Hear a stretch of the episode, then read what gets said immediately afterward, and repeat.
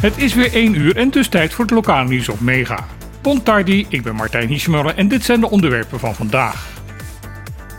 Gisteravond, even na 9 uur, was er over het grote deel van het eiland een grote rookkolom te zien. Mensen die dichter bij de bron zaten, zagen op vlammen.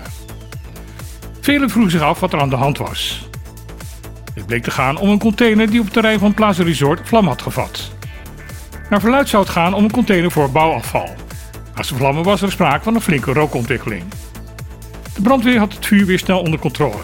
Wat er precies gebeurd is, is nog niet door de autoriteiten bekendgemaakt. Tourism Corporation Bonaire heeft bekendgemaakt dat zij tot de kanshebbers behoorden voor het winnen van de prestigieuze Roots Americas Award 2024. DCB zegt in een persbericht dat zij de voorselecties heeft overleefd en nu in de finale ronde is beland. De selectie voor de prijs wordt gedaan door verschillende luchtvaartpartners.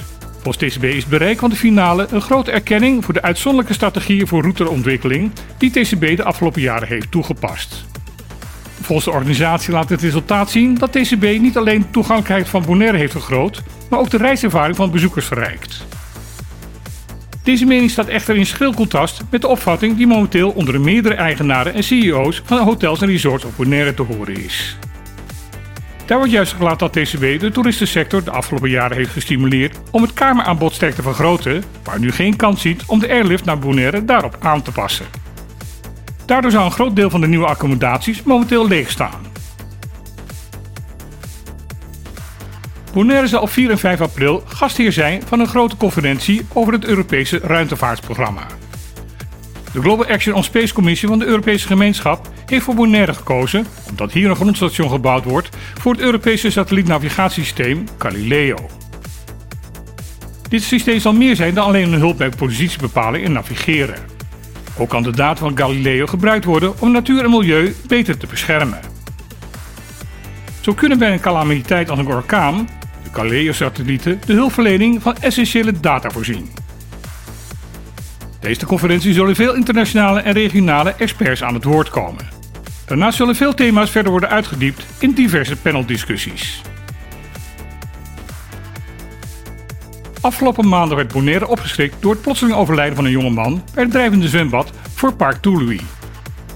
Hij werd nog gereanimeerd op de vlonders van het zwembad, maar dat mocht helaas niet meer baten. Volgens de artsen gaat het hierbij om een natuurlijke doodsoorzaak. Het slachtoffer is de 26-jarige Evander Candelaria.